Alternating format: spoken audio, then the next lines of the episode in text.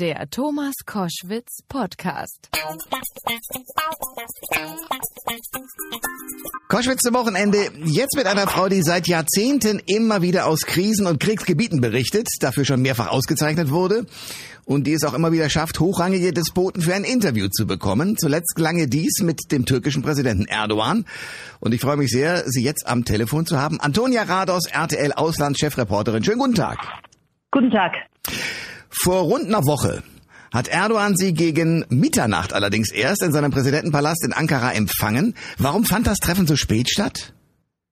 Nun, der Präsident, sagte man mir, das hat mir die Berater erzählt, arbeitet irgendwie rund um die Uhr und verschiebt auch immer wieder Termine. Und es war auch bezeichnend, dass dann nach unserem Interview noch zwei weitere Termine stattfanden. Das ist im Nahen Osten eigentlich oft so, dass die Leute, wir hatten das auch beim Gaddafi immer wieder gemerkt, dass die Staatsmänner äh, die ganze Nacht äh, arbeiten, dann nur wenige Stunden schlafen. Das ist im Fall von Erdogan auch so, habe ich erfahren. Er, er schläft ja wenig und arbeitet dann weiter. Insofern Mitternacht äh, gewesen. Man hat uns aber in diesem Präsidentenpalast, den wir ja zum ersten Mal von innen gesehen haben, auch gut versorgt mit Käsesandwichen und äh, jeder Menge Tee und Wasser und so weiter.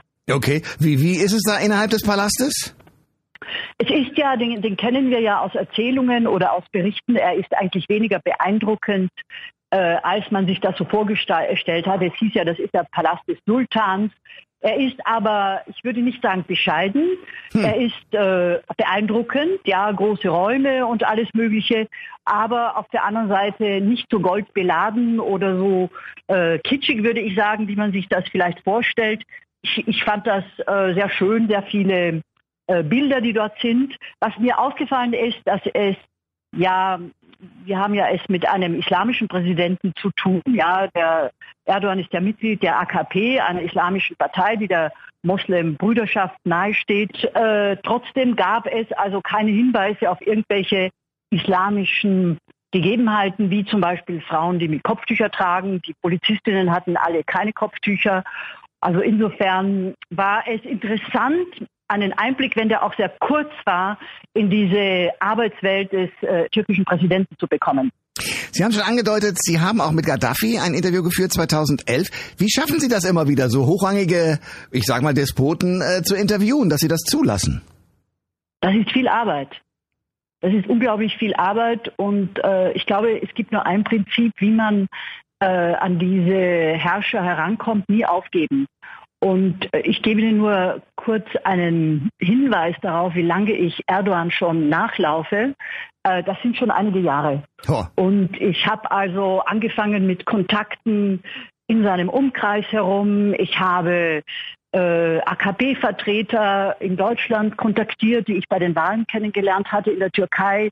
Und ich habe dann, als der Putsch stattgefunden hat, sofort auch natürlich am Morgen danach eine E-Mail geschickt und gesagt, ja, jetzt wäre doch ein toller Anlass, dieses Interview zu machen. Aber das geht seit Jahren so. Also insofern ist das nichts Besonderes. Es ist einfach wirklich harte Arbeit. Am Telefon bei Koschwitz zum Wochenende ist die RTL Auslandschefreporterin Antonia Rados, die vor kurzem den türkischen Staatspräsidenten Erdogan in seinem Präsidentenpalast zu einem persönlichen Interview getroffen hat. Dieses Interview ist sehr empfehlenswert. Man kann es in der Mediathek von NTV beispielsweise nochmal nachsehen. Das sollte man tun, wenn man sich für das Thema interessiert. Kommen wir zu der Politik und kommen wir zu Erdogan. Der ist ja auf Deutschland und Europa nicht gut zu sprechen. Er sagt in dem Interview mit Ihnen, ähm, dass er sich gerade nach dem Putschversuch ein bisschen allein gefühlt habe und allein gelassen.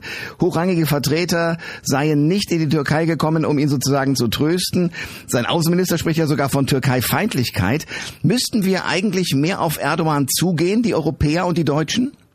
Gut, das, das weiß ich nicht. Ich glaube, hinter dieser Botschaft, die Europäer äh, haben sich also nach dem Putsch sehr zurückhaltend äh, äh, gehalten, muss man, muss man auch etwas anderes verstehen, glaube ich.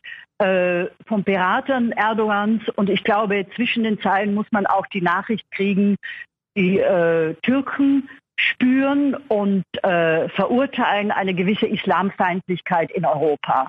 Und das ist das, was ihnen Sorge macht angesichts ihrer eigenen Minderheiten in Europa, also große türkische Minderheit natürlich auch in Deutschland. Und ich glaube, dass die Nachricht viel eher ist, da spielt sich irgendetwas ab, wir sind Muslime und wir fühlen uns von euch nicht gut behandelt. Meine Antwort war immer darauf, dass ich gesagt habe, das können Sie doch nicht im Ernst sagen.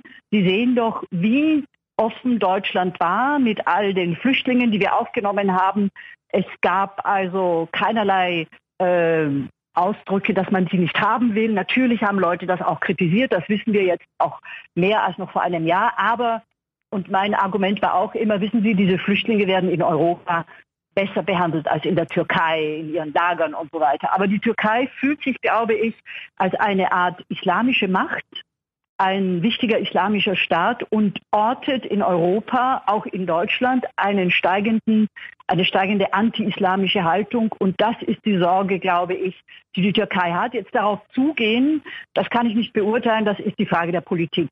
Ich fand das sehr interessant, dass trotz aller Kritik, die ja vor allem in unseren Medien verbreitet wird und die vielleicht auch ein bisschen äh, deutscher Vorwahlkampf ist, dass trotz aller Kritik ich den Eindruck hatte, dass Präsident Erdogan und die Bundeskanzlerin Merkel recht gut miteinander auskommen. Ha. Und ich kann mir das, ich hätte, würde da gerne mal Mäuschen spielen, wenn die beiden miteinander reden, weil ich mir vorstellen kann, dass Erdogan doch sehr in den Satz geht. Und ich glaube, dass die Bundeskanzlerin da immer sehr ruhig bleibt und, und ihm die Sachlage auch richtig erklärt. Also diesen Eindruck hatte ich, dass er irgendwie doch an, an, mit der Bundeskanzlerin sehr guten Kontakt hat und sie auch braucht als ein ausgleichendes Element. Koschwitz ein Wochenende mit der RTL-Auslandschefreporterin Antonia Rados am Telefon, die vor gut einer Woche den türkischen Präsidenten Erdogan persönlich interviewt hat. Und wir sprechen über dessen Aussagen im Gespräch. Frau Rados, er hat äh, in Ihrem Interview einen Satz gesagt, den fand ich erstaunlich, als Sie ihn darauf ansprachen, ähm, dass es ja aufgrund der nicht vorhandenen Übertragung nach Köln, wo er gerne per Fernsehdirektschalte aus der Türkei nach Köln gesprochen hätte, das wurde ihm ja von äh, einem Gericht untersagt, beziehungsweise wurde nicht erlaubt. Da sagte er, er glaubt nicht an äh, die deutsche äh, Gerichtsbarkeit und er glaubt da überhaupt nicht dran. Und Sie haben ihm eine sehr schöne Replik geliefert, indem Sie gesagt haben, na ja, Sie wollen ja auch, äh, dass Jan Böhmermann vor deutschen Gerichten äh, mit Ihnen zusammen sozusagen ähm, verhandelt wird und da erwarten Sie ja auch Gerechtigkeit.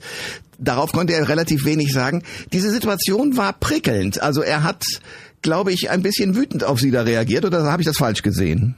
Er war ein bisschen sauer, aber ich glaube, die letzten Tage haben bestätigt, dass es hier eine sehr große Widersprüchlichkeit der türkischen Haltung gibt. Denn gestern hat der Außenminister gesagt, dass man nun wieder an deutsche Gerichte appellieren wird, weil man also diese Veröffentlichung von den Papieren betreffend äh, Terrorplattform, Islam Islamistenplattform Türkei, äh, dass man da also an die deutschen Gerichte appellieren wird. Das heißt, so schlimm kann es mit den deutschen Gerichten nicht bestellt sein, wenn die Türkei also immer wieder sagt, wir gehen jetzt den Rechtsweg. Hm. Ich glaube, dass er, der Hintergrund ist sicherlich der, dass er, und äh, das ist das ganze Problem mit, mit Leuten wie Erdogan oder auch Ahmadinejad oder Gaddafi. Diese Leute geben keine Interviews für die deutsche Öffentlichkeit. Diese Leute geben Nachrichten nach Deutschland und die Interviews sind für ihre eigene Bevölkerung. Und ich glaube, dass der Erdogan einfach immer vergisst, wenn er Interviews gibt, dass er zu einem deutschen Publikum redet. Und er redet immer so, als wäre er im Wahlkampf, als müsste er seine eigene Position vor den türkischen Wählern oder AKB-Anhängern vertreten. Äh, und daher glaube ich, ist sehr vieles, was er sagt, eigentlich eine Nachricht an uns. Seht mal, das habe ich euch zu sagen.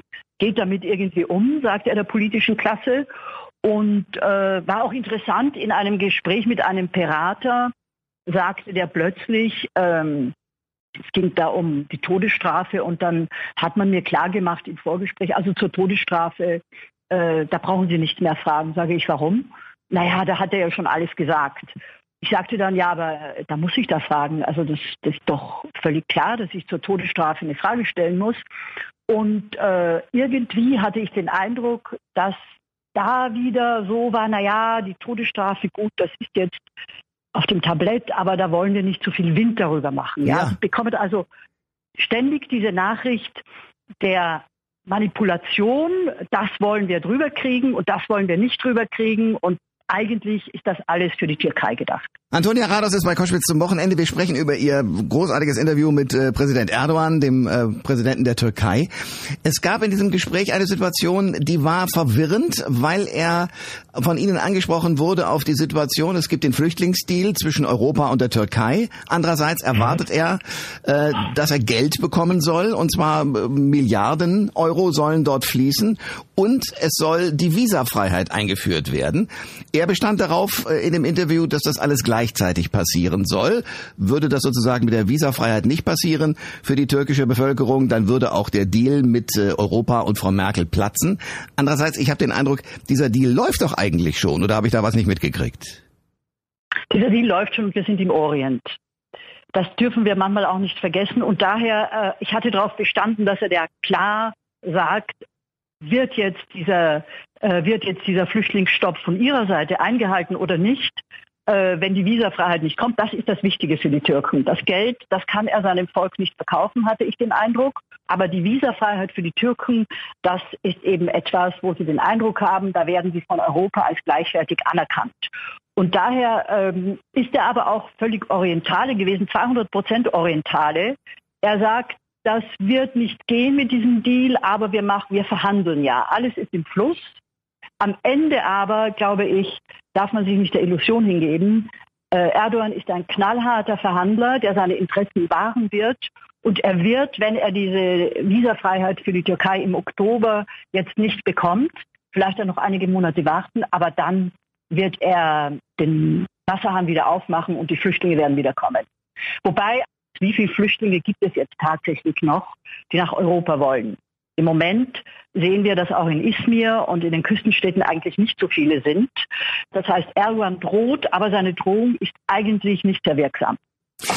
Ich will eine kurze Sequenz lang äh, Verständnis haben für Erdogan, was mir schwerfällt, muss ich zugeben. Aber in diesem Interview kam etwas zur Sprache, was immer wieder mal zur Sprache kommt und was, wenn man sich in seine Schuhe stellt, tatsächlich auch nachvollziehbar ist. Seit 53 Jahren, so sagt er, wird mit der Türkei über einen Beitritt in die EU verhandelt und bis jetzt ist nichts passiert. Also, dass eine Enttäuschung auf seiner Seite da ist, kann man nachvollziehen, oder? Nee, es ist umgekehrt. Ich glaube, es ist umgekehrt, dass man sich ständig fragen muss, wieso will der überhaupt noch nach Europa? Ja. Er hat ja eigentlich handelsmäßig, abgesehen von der Visafreiheit, alles, was er haben kann. Europa, die EU, genauer gesagt, ist sein größter Handelspartner. Und er braucht eigentlich nicht mehr, außer dass es eine Niederlassungsfreiheit geben würde, dann für die Türken in Europa. Das könnte sein, aber die Türkei hat ein relativ stabiles oder sagen wir ein relativ äh, auffallend großes Wirtschaftswachstum immer noch trotz der Krise. Also insofern geht es den Leuten ja um einiges besser als noch vor zehn Jahren. Also ich glaube, ist, man versteht einfach nicht, warum die Türkei, obwohl sie von Europa abgelehnt wird, von der Mehrheit der Europäer inzwischen abgelehnt wird, warum Erdogan in einen Club hinein will, der ihn nicht möchte. Was ist denn Und Ihre Antwort darauf? Ich glaube, dass es, ähm, dass es darum geht, äh, in einem Machtkampf mit den Europäern ständig zu stehen. Ich glaube, er möchte äh, seiner, seiner Bevölkerung zeigen, ich bin der, der das durchsetzen kann. 53 Jahre, was auch nicht stimmt, sondern vor 53 Jahren waren die ersten Gespräche, aber viel später ist es erst um einen tatsächlichen Eintritt äh, gegangen. Also er möchte einfach gewinnen. Antonia Rados ist bei Koschwitz zum Wochenende, die den Präsidenten von der Türkei Erdogan äh, befragen konnte. Und äh, wenn man das Interview sieht, dann muss man erstmal eine ganze lange Strecke eines Monologes von Erdogan durchhalten, der über viele Dinge spricht, auch über seinen Besuch in St. Petersburg bei dem russischen Präsidenten Putin. Und Sie haben in dem Interview sehr geschickt klargestellt, dass Putin und Erdogan doch eigentlich Gegner sein müssten in der Syrien-Frage. Wie hat er aus Ihrer Sicht auf diese Frage, die Sie gestellt haben, geantwortet?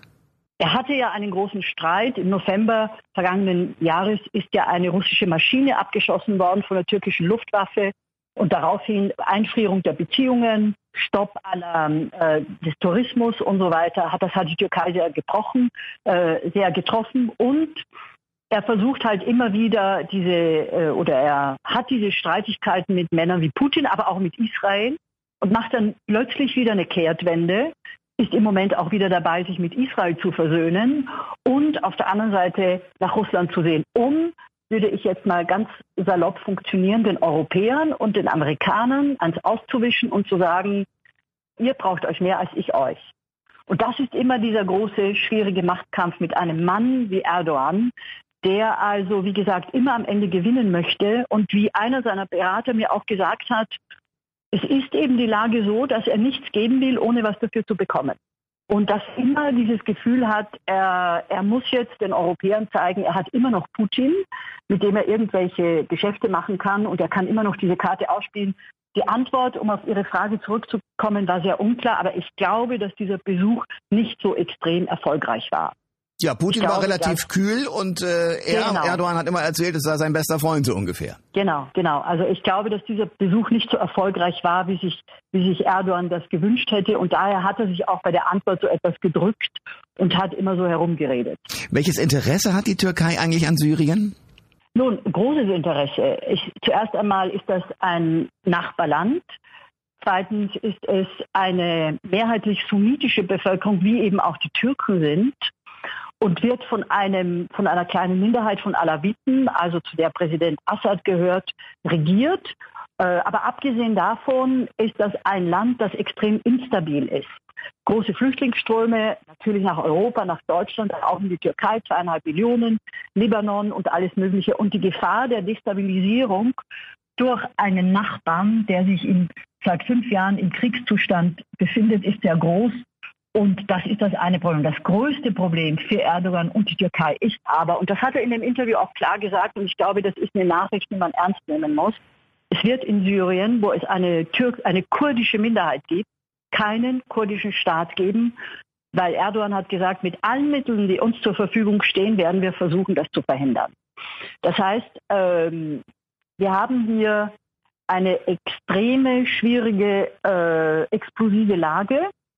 Der Zerfall Syriens würde möglicherweise einen kurdischen Staat oder eine kurdische Autonomie jenseits der Grenze der Türkei bringen. Und Erdogan wird versuchen, das alles äh, zu verhindern. Und viel von seinem Nationalismus, den wir in diesen Wochen und Monaten sehen, hat damit zu tun, dass er ein kurdisches Gefüge in Syrien auf alle Fälle verhindern möchte.